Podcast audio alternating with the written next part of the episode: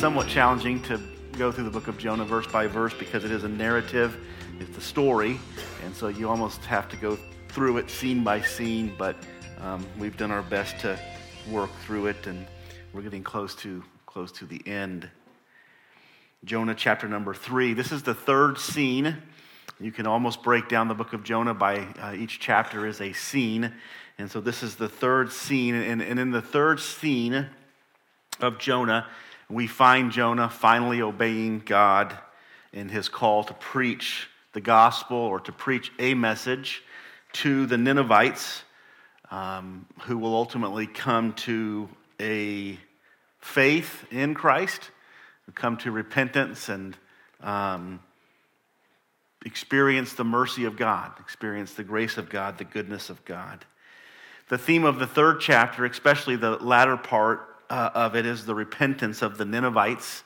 And repentance is not just seen in this portion, but it's also seen throughout. We saw Jonah repent in chapter number two. We saw uh, the mariners repent as well. And so you see this idea, this theme that goes throughout, that this idea of repentance is kind of a, theme that runs throughout the book uh, of Jonah. And this morning we're going to focus in on this idea of repentance and what is repentance. And if you notice on your um, handout, the title of this morning's message is the repentance as a means of mercy or as a means of grace. If you did not get a handout but would like one, if you would raise your hand now, we'll get you one of those. PJ's got those back there. Anybody that would like, we've got one over here, a few. And um,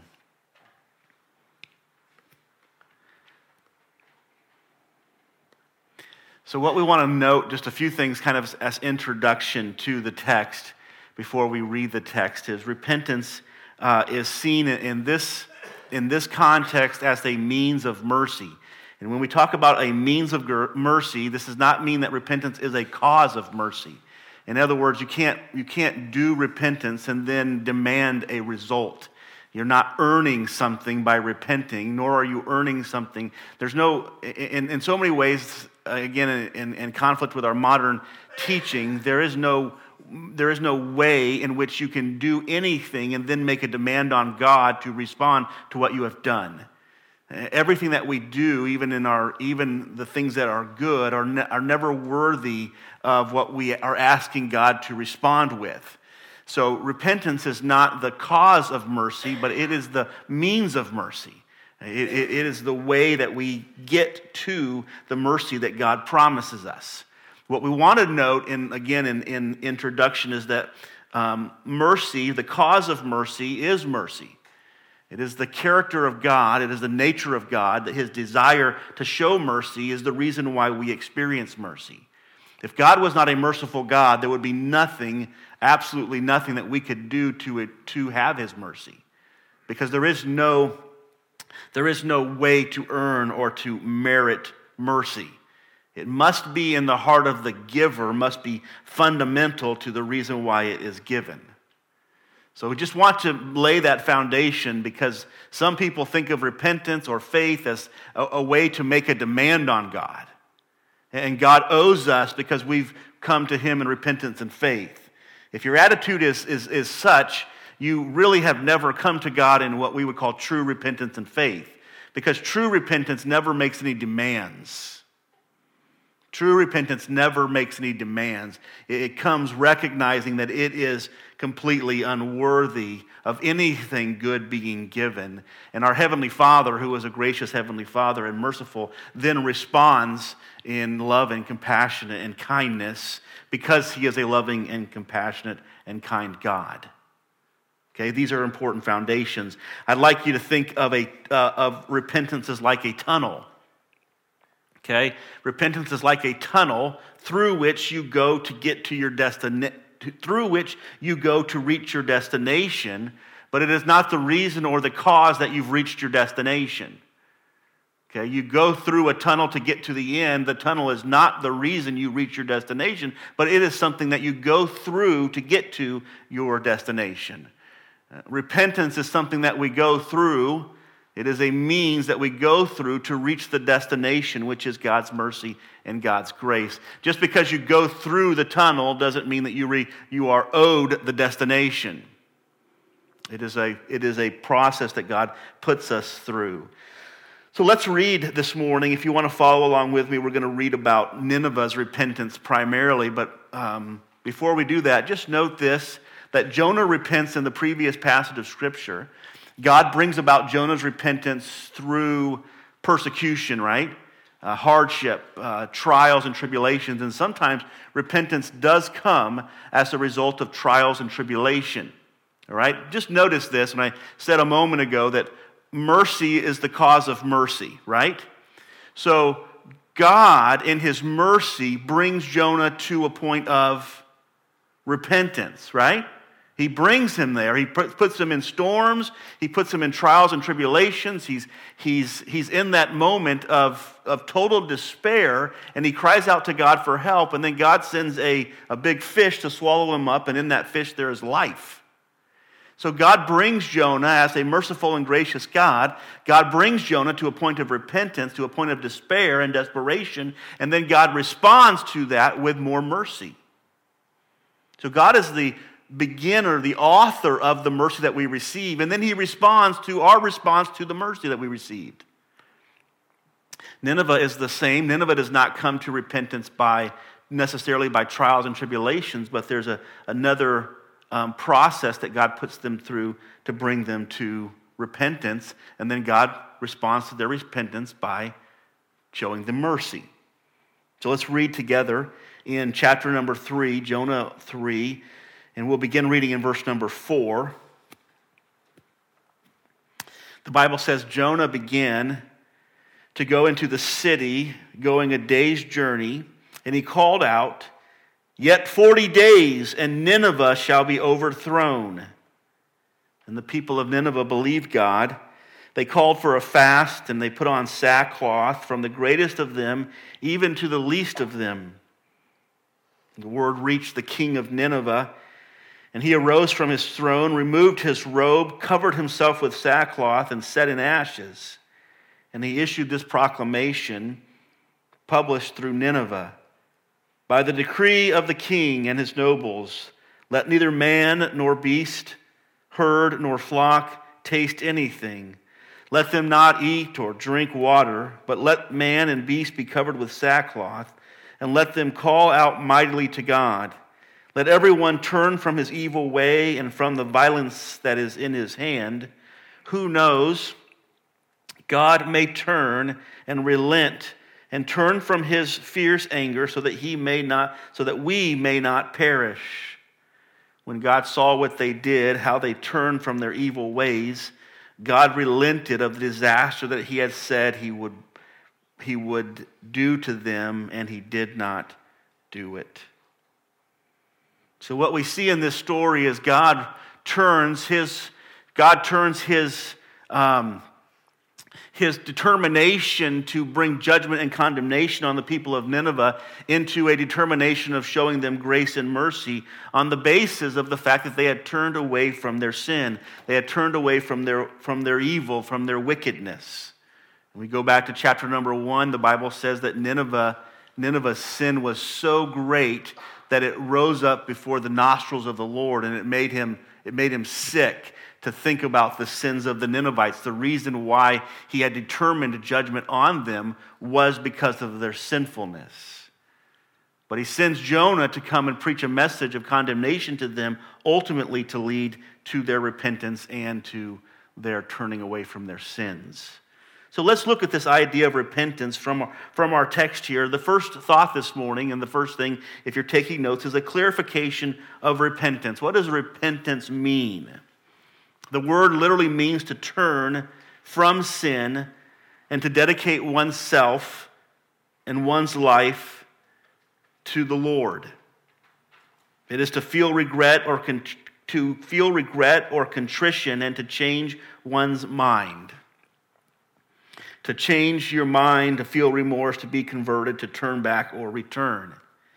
So ultimately, repentance is turning from one direction and going in the other direction. It is a turning away from one thing, which is sin, and turning to something else, which is righteousness. It's not one side of that. It's not just turning away from sin, but it's a turning to something. So we're turning away from unrighteousness, we're turning away from sin, we're turning to Christ. Repentance is really a main theme in the entirety of Scripture. Uh, Jesus' message was repent, right? That's what Jesus preached. He preached as he went around preaching, Jesus Christ preached the message of repentance. Everywhere he went, he said, Repent, for the kingdom of the Lord is at hand.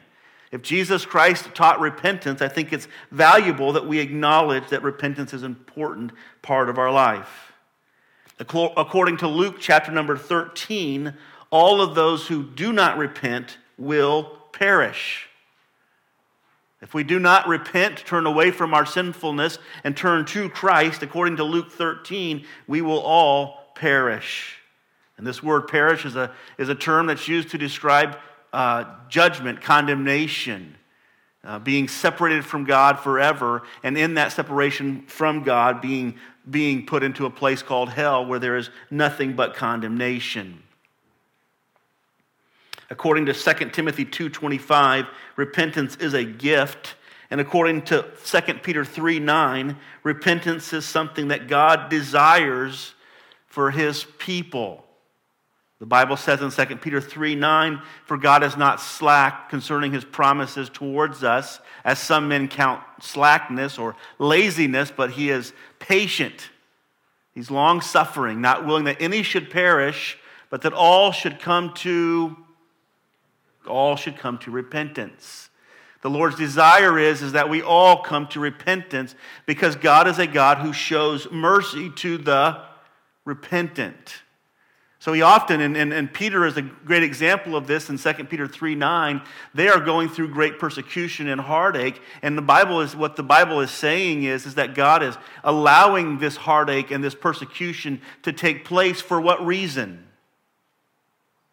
that all men might come to repentance. So, the reason for the persecution, the reason the Lord is patient with the persecutors, is that all men might come to repentance. He says this in, in Romans 9 when he talks about that God is long suffering to those who have been determined for judgment. They have been determined for condemnation. He says God is patient with them so that those who have been determined for mercy will understand how great his mercy is. God is patient with them. Repentance is a turning away from something and a turning to something else. And it's very, very central to the theme of Scripture. There are two types of repentance in the Scripture there's a worldly repentance which is simply a mental anguish or guilt. And there's a godly repentance, which is conviction that leads to transformation. Think about this. 2 Corinthians 7:10 says it this way, for godly grief produces a repentance that leads to salvation without regret, whereas worldly grief produces death. So I would say there's a distinction between repentance that is full of guilt and shame and, uh, and repentance that is full of conviction. Uh, repentance that's full of guilt and shame is that which condemns us as a whole. We, we feel guilty. Judas is a good example of this. Matter of fact, Judas felt repentance, and when he went back in and he threw all the coins on the ground, and the Bible says he actually felt repentance, but it wasn't repentance that was leading to salvation. It was a internal guilt or shame for what he had done, a sorrow for what he had done, but an unwillingness to acknowledge and accept the grace of God. It didn't lead to transformation, it led to destruction. So some people can experience repentance that is not biblically salvific. It doesn't bring about salvation. It's just a sorrow inside of them, a feeling that, man, I did something wrong, or I'm sorry I got caught, or whatever might be the case. It's not a, a saving repentance. And then there are those who, who experience what we would call a saving repentance, in which God convicts them about their sinfulness and brings them to an end of themselves, in which they acknowledge their sinfulness and they and they uh, accept whatever, whatever he decides to show them. I think another distinction between what we would call true repentance and false repentance is, is false repentance makes demands on God. It's like, Lord, I'm sorry for this, but now that I said I'm sorry, you can no longer bring judgment or condemnation on me. True repentance says, Lord, I've committed this crime and you can do with me as you see fit because I am because I am guilty and I am worthy of condemnation and worthy of judgment. What Nineveh experiences here is godly repentance. They experience a transformation of heart, a change of heart. They, they experience true salva- salvation. They experience the mercy and the grace of God. So that's a clarification, just a, a, definition for you this morning of what is repentance. The second thought this morning is what is the cause of repentance? The Bible says that Jonah is sent to Nineveh and he is told to tell them a message, to give them a message, to preach a truth to them. And the truth is just simply five Hebrew words that uh, in, in the English language is this Yet 40 days and Nineveh shall be overthrown. So, in this context, what's the means by which Nineveh comes to repentance, or what's the cause of their repentance? Well, it is simply the truth.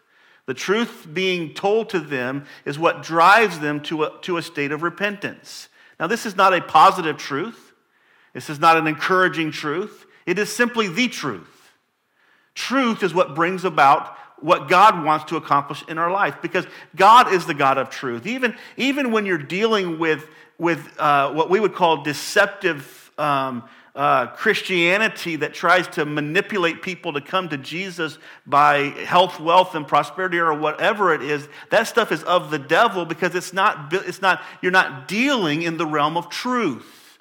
Truth is what's going to produce the change that an individual needs to experience that is truly salvific. There must be truth in order for there to be true repentance. The truth is what brings us life. We see this all throughout Scripture.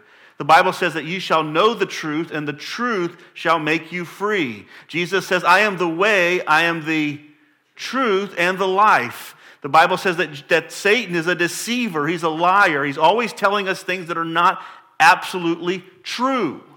And I'll tell you this, he's, he's, he's convinced us of things that are this close to the truth, but just not already all the way there. It's absolute truth. Jonah told them exactly what God told Jonah to say to them, and it was a negative, it was a, it was a horrible proclamation. God is going to destroy you in 40 days. Right? Who wants to hear that?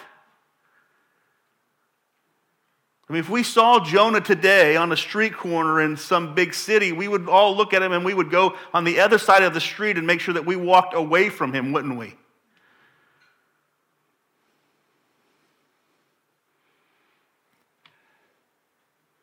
There's got to be truth there. If, there's, if there isn't any truth being presented, even if the truth is negative, that one day God's going to come back and you're going to stand before Him and you're going to give an account for your life.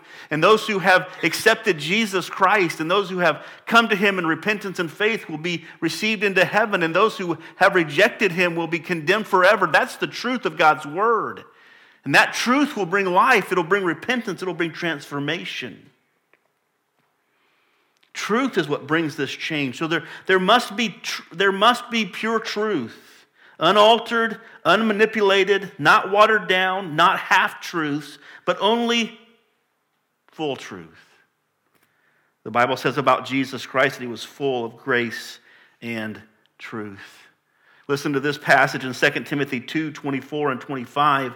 And the Lord's servant must not be quarrelsome, but kind to everyone, able to teach patiently enduring evil, correcting his opponents with gentleness, that God perhaps might grant them repentance, leading to the knowledge of the truth. Truth must be present in order for there to be repentance or that there will be repentance. Truth must be present. There's other verses that I've written on your sheet, and I would encourage you to read those in your own time. But it, it, it is necessary that truth is there. And that truth isn't always positive. It isn't always encouraging. It isn't always uplifting. But people need to hear the truth. They need to hear the truth. You can't, listen, nobody wants to go to the doctor who is dying of cancer and have the doctor say to them, You're fine. They want to know that they've got cancer, that they can then deal with the cancer that they have. Right? We get on the medicine, we see the doctors, we, get, we try to get things worked out so that we can live a little bit longer. People need to hear the truth because it leads to life. It's not any different spiritually. People are going to stand before God one day and give an account for their lives. And those who have not come in repentance to Christ, have not come in faith to Christ, will be condemned. That's the truth.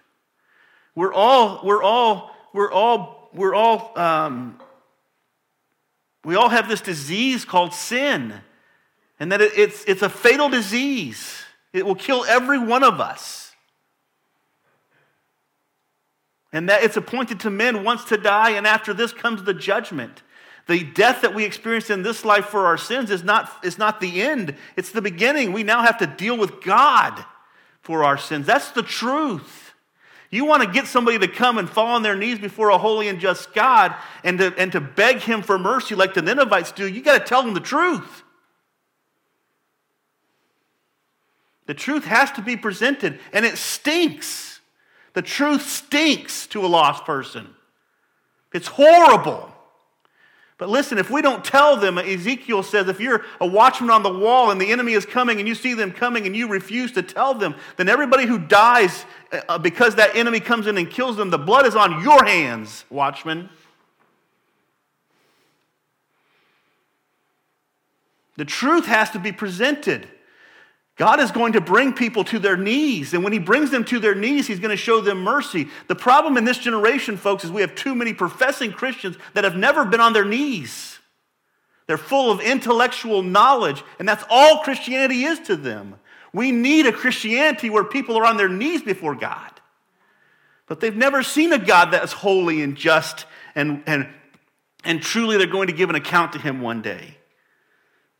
The truth has to be presented. And the truth, the Bible says, will make us free.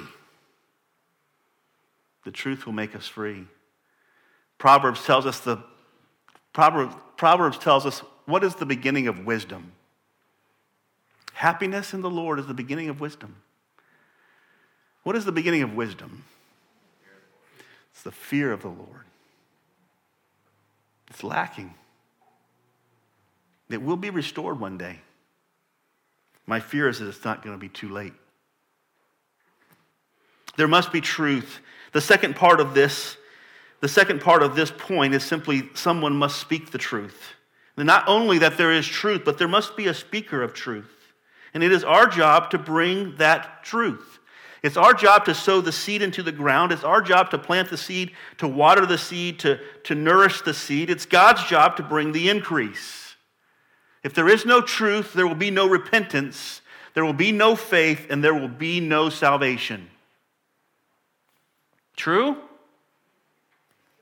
Romans 10, if you want to turn there with me, I'm going to read a, short portion with you. Romans chapter number 10, the New Testament.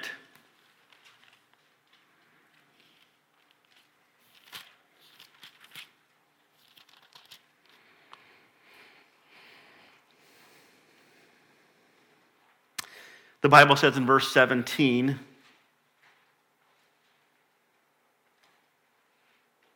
let's go back up to verse 13. For there is no distinction, verse 12, between Jew and, between Jew and Greek, for the same Lord is Lord over all, bestowing his riches on all who call on him. For everyone who calls on the name of the Lord shall be saved. And the picture here of calling on the name of the Lord is somebody who is in desperation. You've been in that, in that boat before. It's not this, this call like, hey, can I have 20 bucks? It's this call of, I'm getting ready to die. I'm, I, am, I am at the bottom of the ocean like Jonah was. The, the, bars of, the bars of Sheol have wrapped themselves around me. The, the plants that are at the bottom of the sea have begun to grab hold of my body. I cannot be set free. And that's the type of calling on the Lord that's referred to here. This is somebody who is in a desperate situation. Here's what he says. We go on. Whoever calls upon the name of the Lord shall be saved.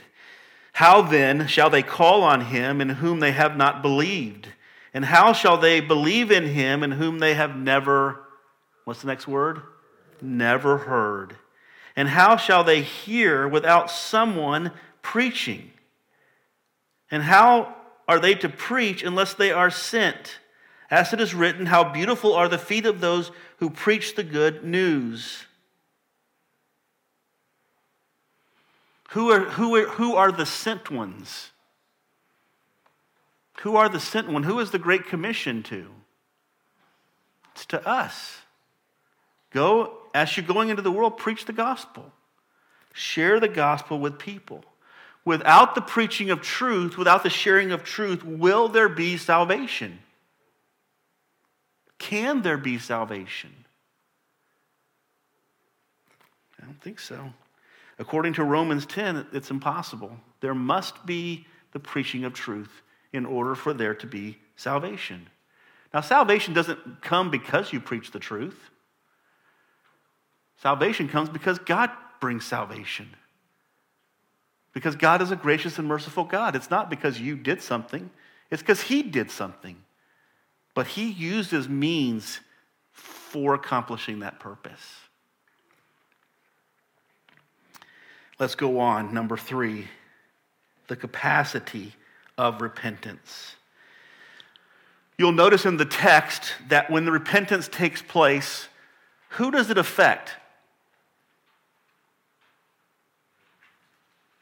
In the text, in the story of Jonah, when repentance takes place, who does it affect?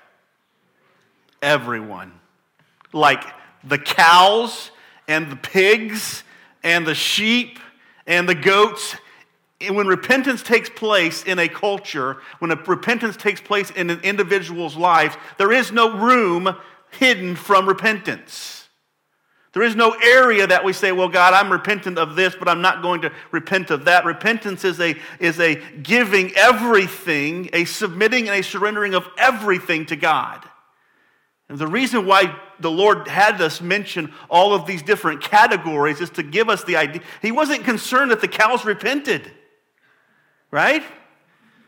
He wasn't concerned that the cows didn't eat and drink, and he wasn't concerned about the cows going to heaven when they die. But what he was concerned with was us understanding that when repentance takes place, it affects everything in our life. There's nothing left untouched when a person comes to, their, to the end of themselves and they fall down before God and they lay themselves at His mercy and they, and they plead with Him to deliver them from their sins. There's nothing, there's no room unopened when that happens. There's no cows untouched, right? It is a full out. That's why, listen, folks, that's why people come to this, this, this modernized idea of repentance and they get up and they don't experience mercy. And they think, well, why didn't I experience mercy? I repented. Because you repented of like the areas of your life that you just want to be better.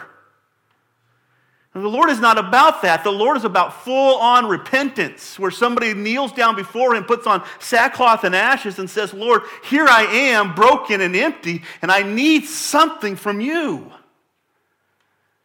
It's a full out repentance.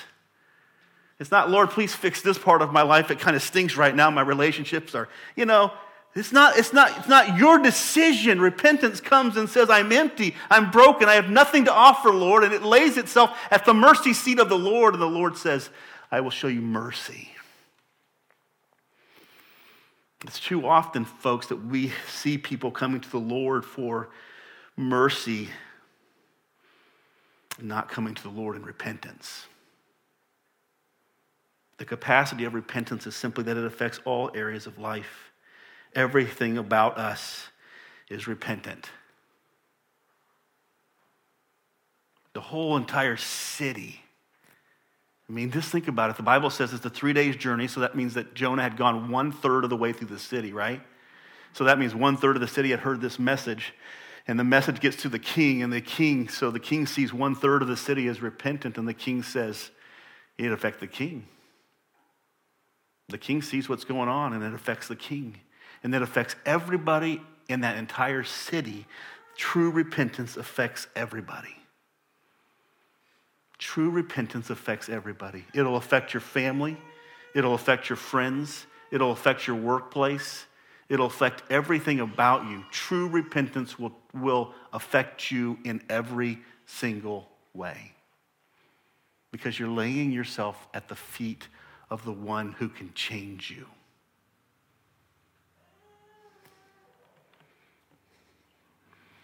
Acts 16 30 and 31, the Philippian jailer. You guys know the story. He's getting ready to, to pierce himself through with a sword because he feels like the, the, um, the, all the prisoners have been set free and they're all still there. And, and Paul says to him, um, well, he says to Paul and Silas, he says, What must I do to be saved? And they said, Believe in the Lord Jesus, and you will be saved, you and your whole household. The Apostle Paul wasn't saying to the Philippian jailer, everybody's going to get saved um, by your salvation. The Apostle Paul was saying is that your salvation is going to affect all those around you. I'm going to come to your house and we're going to, this, is, this isn't going to be something that's just personal. It is life changing and it changes all of those around us. Let's go on. Number four, companions of repentance four things that happen in the text that accompany another word if you wanted it to put next to it would be things that accompany repentance things that accompany repentance he says he says the first thing that accompanies repentance is believing god he says that and the people of nineveh in verse number five believed god in other words before repentance take, took place they did not believe god they did not believe in God. They did not believe what they had read about God. They did not believe God. Now they have been brought to the end of themselves. They have been brought to the pigsty. They have been brought to a point where, where they recognized that there is coming judgment and they believed God. They accepted what he said. They acknowledged that he was telling the truth.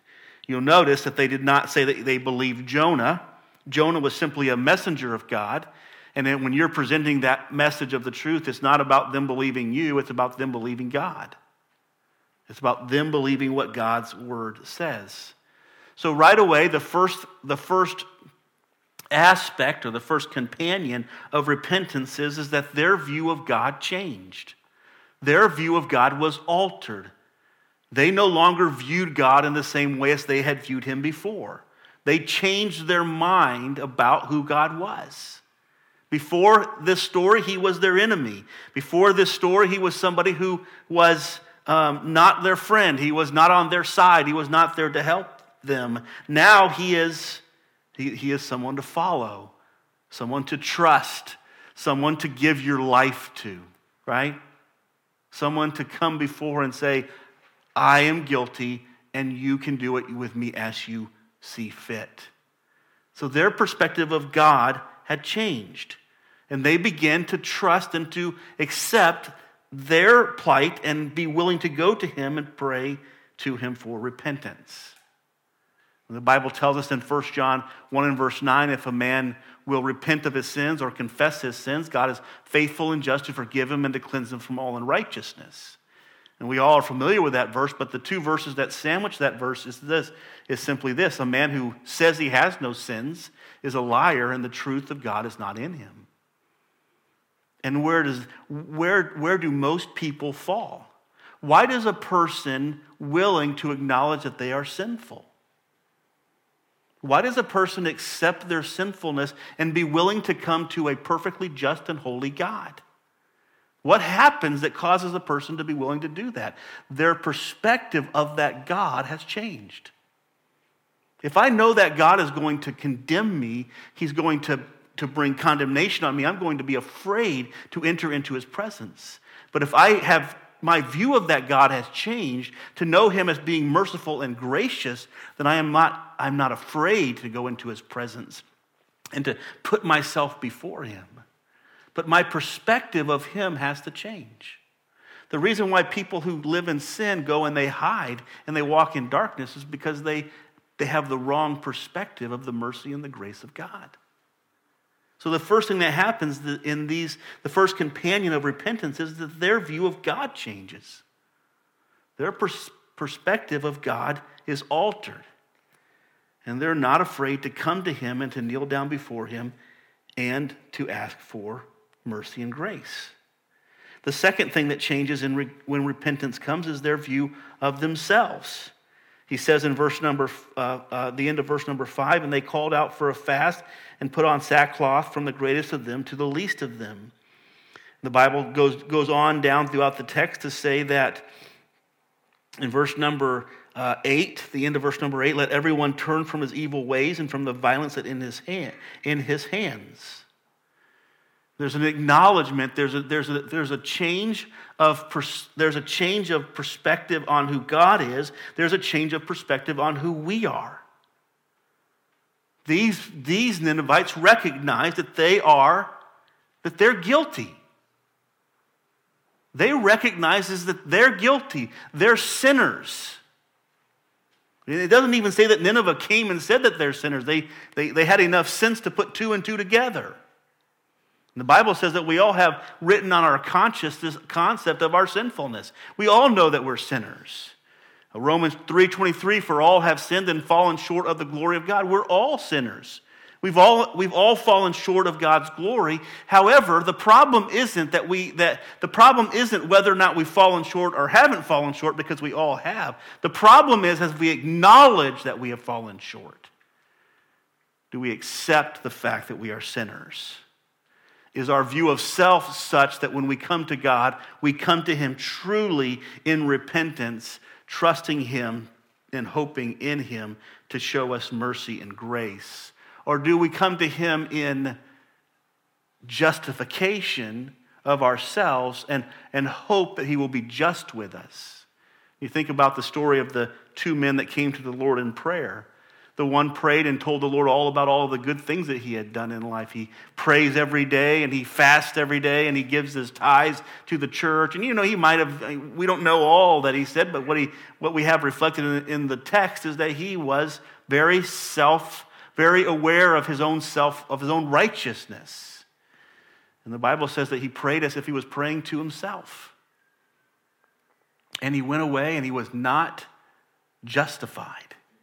And justified is just another word for salvation. He came to the Lord, thought himself to be good, and left unsaved. The other man comes to the Lord and he says just a few words Lord, be merciful to me because I am a sinner.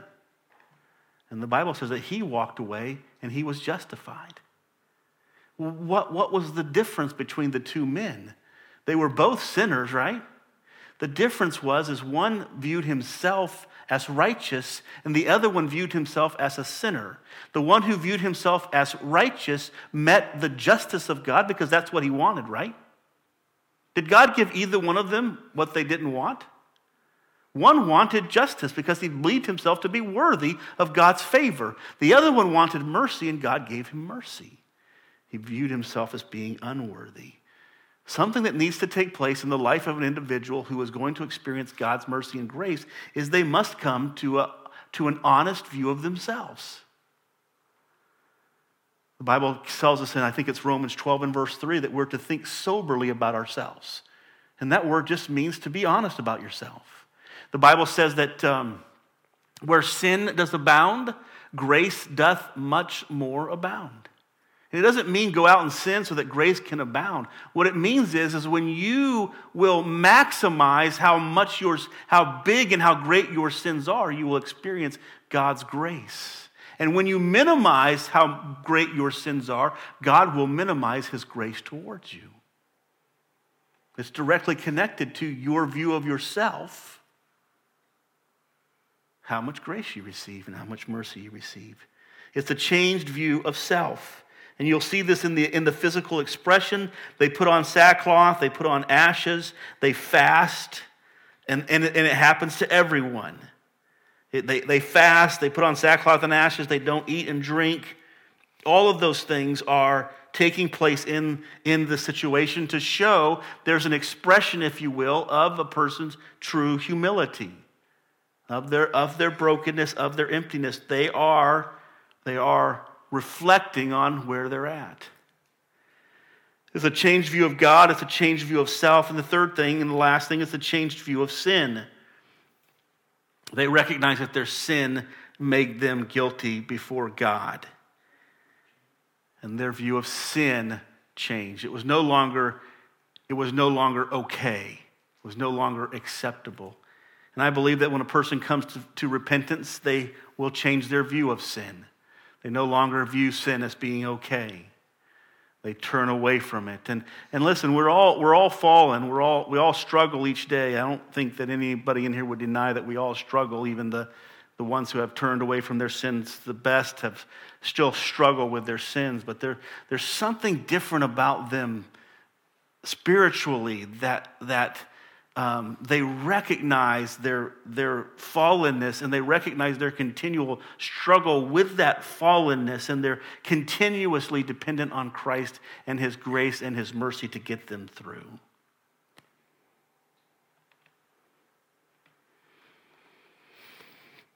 The companion of repentance, a changed view of God, a changed view of self, and a changed view of sin.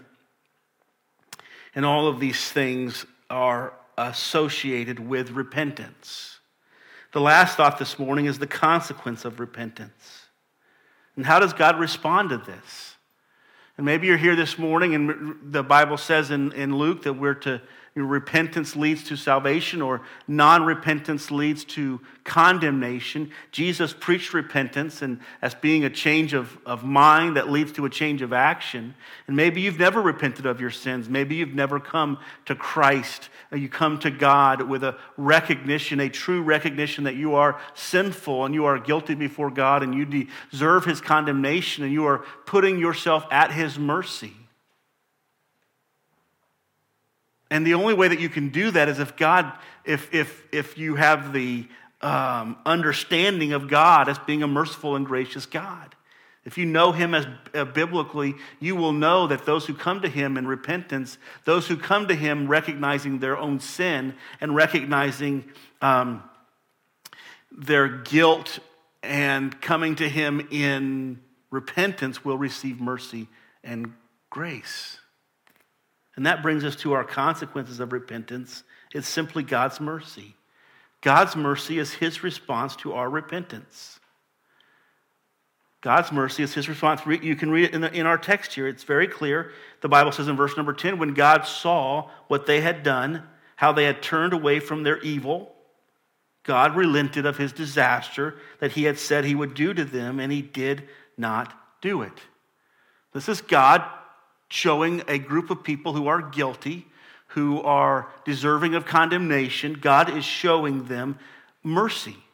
In other words, mercy is simply that God does not give us what we deserve.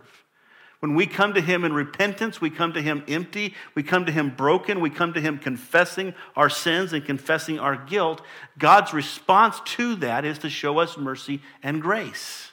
It's not that God owes us mercy and grace because we have come to Him in this way. It's that God shows us mercy and grace because that is what His character is. I will suggest to you that if you come to God with the, with the concept that because you come to God in repentance and faith, He must show you mercy and grace, you're truly not coming to Him in repentance and faith. Because what repentance says is, I am guilty, and God can do. He says it here in our text. Maybe we just kind of brushed by it but I think it's important to note it says, Let everyone turn from his evil way and from the violence that in his hand. And it says this Who knows? Maybe God will relent and turn from his fierce anger so that we may not perish. When the king is in no way making a demand on God, he is, he is, he is coming with, with a full understanding of the fact that he is guilty, and he's coming with a full recognition that he deserves to be condemned and yet he trusts God enough to come to him. He trusts God's mercy and grace enough to come to him and to plead with him for that mercy and that grace. And what does God, how does God respond to a repentant heart? Well, God responds to a, a repentant heart with mercy and grace. Somebody who has turned from their sins and turned to Christ. Somebody has turned from their own ways and turned to God way, God's ways. You say, Pastor John, I mean, what level do we have to do that? I don't really feel like I have the ability to turn from my own ways and to turn to His. You don't have the ability to turn from your own ways and to turn to His. But listen, you have to. And what will happen is, is He will enable you. There's nobody that desires to turn from their old ways and turn to their new ways that He hasn't given them the desire for that and will also give them the enablement through the indwelling Holy Spirit to accomplish it. But it's not, it's not an option. You can't say, Pastor John, I can't repent. It's impossible for me to repent. That's not an option. Because you will then stand before him one day and you will give an account for a lack of repentance. You must repent, but you must repent on in his strength and his ability to repent. And God's and the consequences of this is that God will show mercy. Let me read a few verses to you. 1 Peter 5, verses 5 through 7, it says, Likewise, you who are younger, be subject to the elders. Clothe yourself, all of you, with humility toward one another. For God opposes the proud, but gives grace to the humble. Humble yourselves, therefore, under the mighty hand of God, so that in the proper time he may exalt you, casting all of your cares on him, because he cares for you. In James 4 and 6, it says very similar. But God gives more grace. Therefore, it says, God opposes the proud, but gives grace to the humble. What I want you to understand this morning is to be a recipient of God's mercy, of God's loving. Another word for that is just his loving kindness. If you want to be a recipient of God's loving kindness, you must come to him with a repentant heart. You must come to him with a broken heart. You must come to him holding tightly on to nothing. You must come to him recognizing your sins, acknowledging that he is just and holy and that you deserve his condemnation, but pleading with him that he would save you. In the Old Testament, the Bible says that it, God pays attention to those who are of a broken and contrite spirit, not those who make sacrifices and offerings. And this will lead to God's act of mercy. The Bible says in Isaiah 66 and verse 2 But this is the one to whom God will pay attention or will look. He who is of a humble heart and contrite in spirit, and he who trembles at my word. And then one last passage I want to read to you Isaiah 33. Just a little, a little longer passage, but just listen as I read verse 11 through verse 16. It says this You conceive chaff, you give birth to stubble, your breath is as a fire that will consume you, and the peoples will be as if burned to lime, like thorns cut down and are burned in the fire. Hear, you who are afar off, what I have done and you who are uh, near acknowledge my might. The sinners in Zion are afraid. Trembling has seized the godless. Who among us shall dwell in the consuming fire, with the consuming fire? Who among us can dwell with an everlasting burnings? He who walks righteously and speaks uprightly, who despises the gain of oppression, who shakes his hands lest they hold a bribe who stops his ears from hearing of bloodshed and shuts his eyes from looking on evil. He will dwell on the heights. His place of defense will be the fortresses of rocks. His bread will be given him, his water will be sure. Who abides in this place? He who stops his ears and he who stops his eyes. The issue is simple this he who repents. It is he who acknowledges who he is and comes to the Lord for salvation. And what happens when that happens? Well, as you guys know very well, the whole, the whole city of Nineveh comes to a state of repentance, putting on sackcloth and ashes, coming before the Lord, reflecting their guilt, and hoping, hoping that he will show them, not demanding, but hoping that he will show them mercy.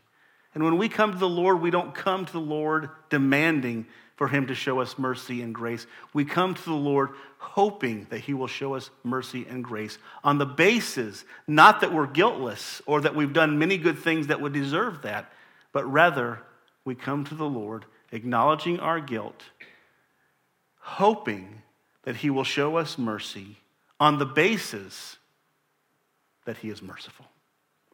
Let's pray together. Father, we do thank you for this time. Thank you for your word and for the hope that we have in, in your merciful and gracious ways. I pray that you would help us to understand these truths, that you would guide our hearts and our minds to believe them, to receive what you have said about us, to acknowledge our fallenness, and, and yet to come to you and to hope in your saving grace. It is the reason why you sent your Son to this world to take the full penalty of our sins so that you might show us that mercy and grace. Please bless those who are here with understanding, and I pray that you would bring salvation to their hearts. And we'll give you the thanks and the praise for it in Christ's name. Amen.